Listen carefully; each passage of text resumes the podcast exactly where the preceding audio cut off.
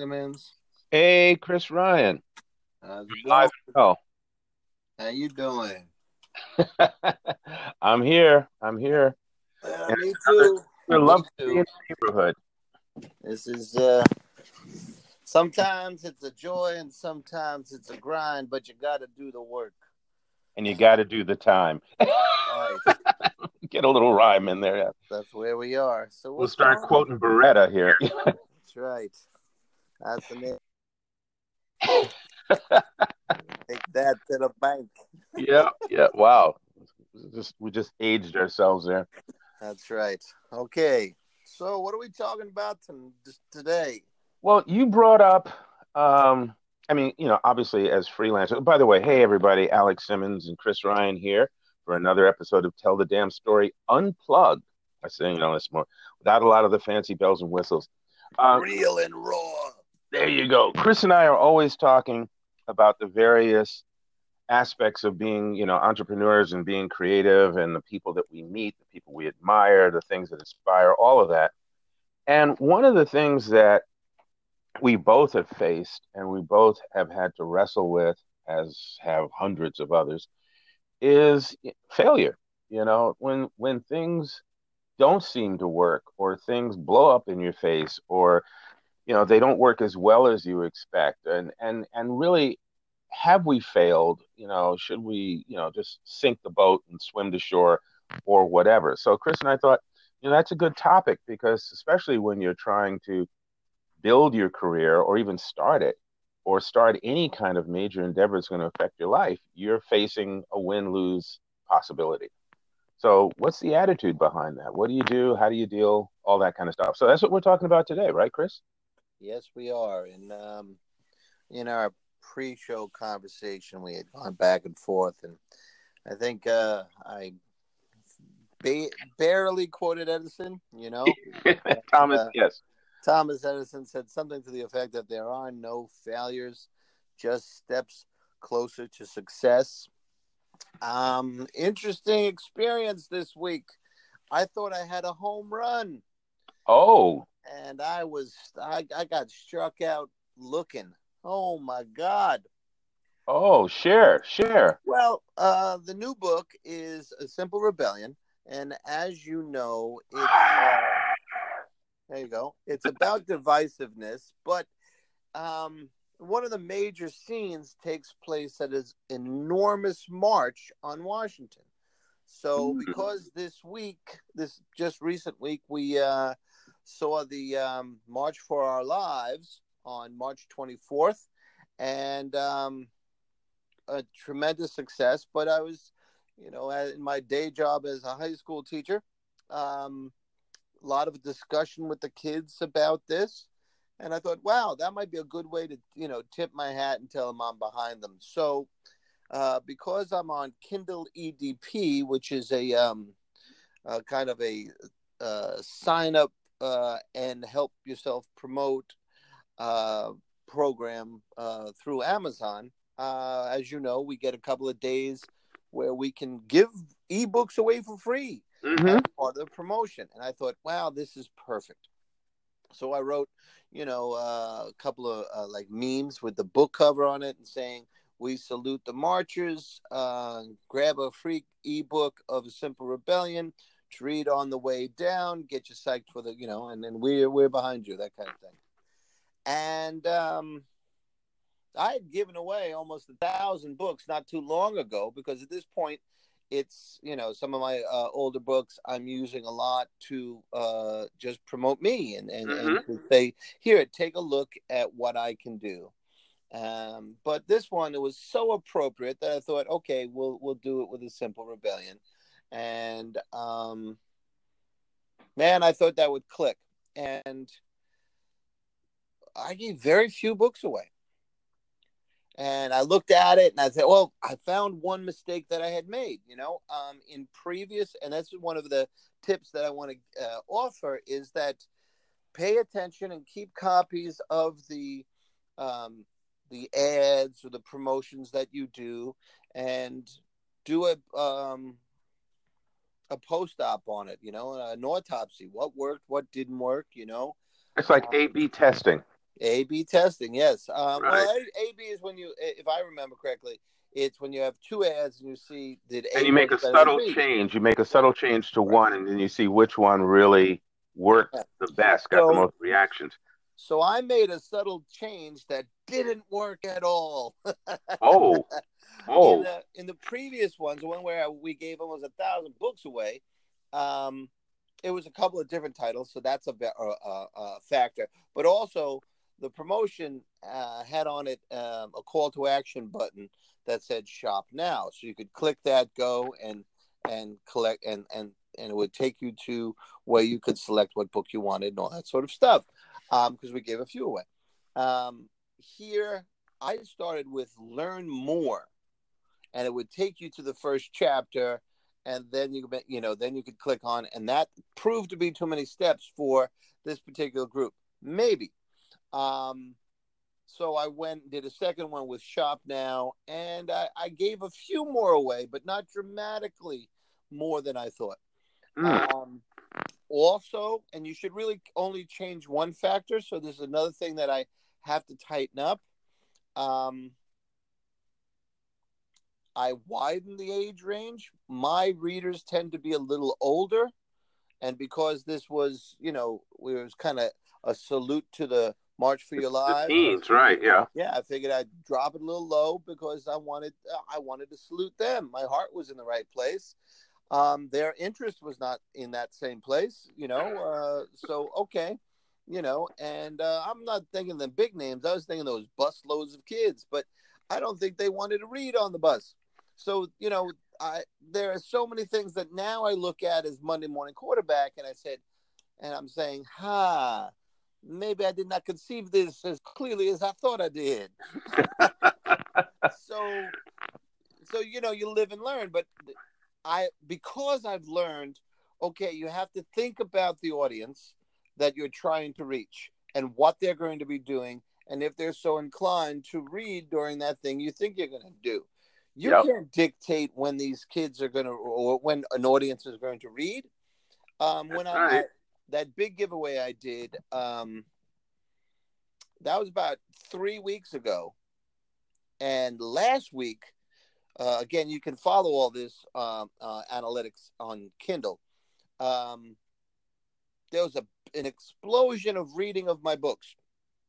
For 5 days, it was up 400, 500, 600 pages a day, and then it kind of dwindled down. My books are you read them very quickly and all that sort of stuff. So it wasn't like throngs were reading, but some were reading, and they went through and all that sort of stuff. And that was 2 weeks after the giveaway. So, boom. Hey, Alex. Hey, so you were saying about 2 weeks after the original giveaway. You had this spike in reading. So, okay, what I learned from that is you cannot dictate when people are going to read. So one of the reasons that I think this most recent, giveaway that was aimed to as a tribute, which is a nice thing, to March for Our Lives, those people were busy and they were focused. Mm-hmm. They weren't thinking about reading, and they weren't thinking about anything but preparing to do this. They were making signs. They were organizing how they were going to get down there. So you got to think of your audience. Okay, what are they doing? Are they busy right now? Well, the other thing, too, is, and again, you're right. Your heart was in the right place.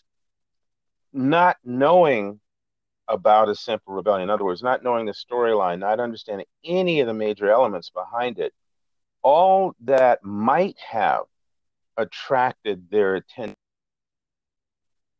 while in the mindset they're in is the word rebellion. Mm-hmm.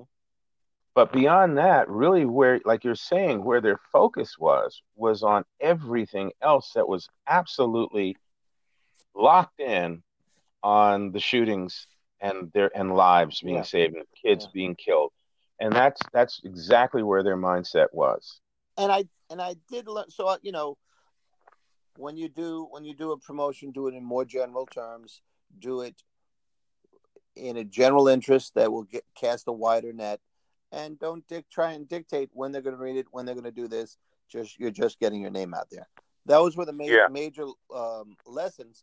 But I learned another lesson. To my surprise, I got replies and comments on this promotion. There were three of them. The first one was gay. Oh, jeez. The second one was die. And the third one was, you should be writing about Planned Parenthood. And all about that was whoever was writing, that was that person's issue. Now, as you know, we are both from the Bronx for at least part of our lives, right? Mm-hmm. So my Bronx got up and I started to respond. And luckily, a writer friend of ours, Cassine Gaines, asked me the question. Why would you want to engage in an argument or a blanking match, dialogue even, with a person who's clearly not into your particular project? And I was right. I understood what he was saying. And he turned around, he looked at me, he goes, "Don't engage with negativity." Mm.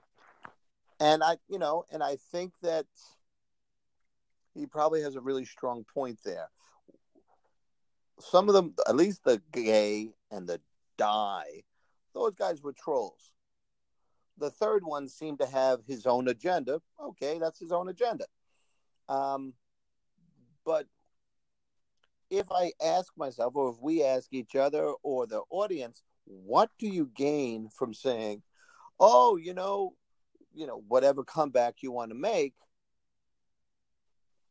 What do am I going to explain to him, "Son, books don't have a sexual preference. They're books." That's just as sarcastic, that would be just trolling the troll. That doesn't make any sense.